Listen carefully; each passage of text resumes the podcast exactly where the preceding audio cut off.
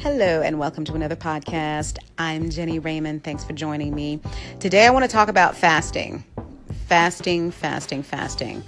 I just completed an eight-day fast. It was an eight-day raw fast, completely raw, uh, one hundred percent organic fast. And let me tell you something, it was not easy. I know a lot of you are saying, well, you're already vegan. It should it should be very easy for you to just jump in and out of these fasts. It, it's not, you know, not because I'm vegan. It doesn't mean that I'm immune to cooked foods or the smell of barbecue chicken. You know, barbecue chicken still smells good to me. So what I wanted to say to those who actually wanted to jump in and do this fast with me and who felt like eight days was too long. The fast is actually supposed to be twenty-one days. The fast is actually actually supposed to be twenty-one days, and I could only make it through the eighth day. I just I just had to have me some cooked food. I just I just needed to eat something hot. So what I want to say to those who are thinking about maybe starting a fast, start slowly. Start slowly. Don't put so much pressure on yourself. If you can't complete a twelve, thirteen, fourteen, fifteen day fast, that's fine.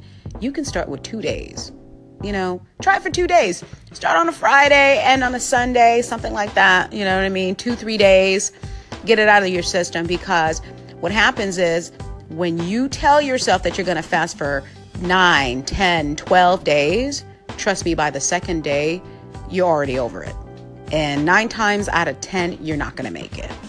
And if you're new to fasting, especially those whom have never fasted in their life, thinking they're going to just jump in and go for fifteen days, thirteen, fifteen, twenty days fasting. No, I don't recommend that. I, I say if you are new to fasting and you just want to jump in and, and just do a quick cleanse, just do it for two days.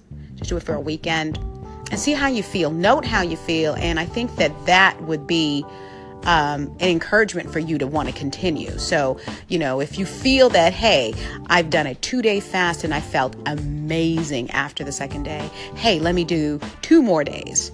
And this is how you build. This is how you build. Um, I've had, I've had a hard time.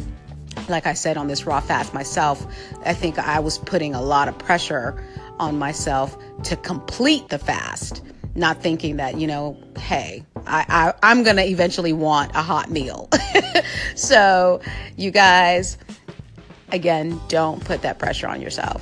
Start slowly, couple days here and there. You can do um, intermittent fasting.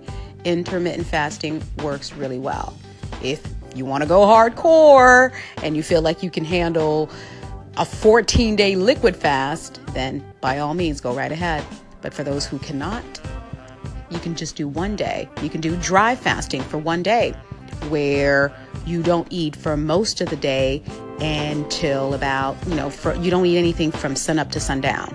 And then you eat something really light before you go to sleep. You can try that. That's called dry fasting. And some people can do that one or two days just to experience it and see how, how it makes you feel. And from there, you can kind of evaluate and see if you can carry on.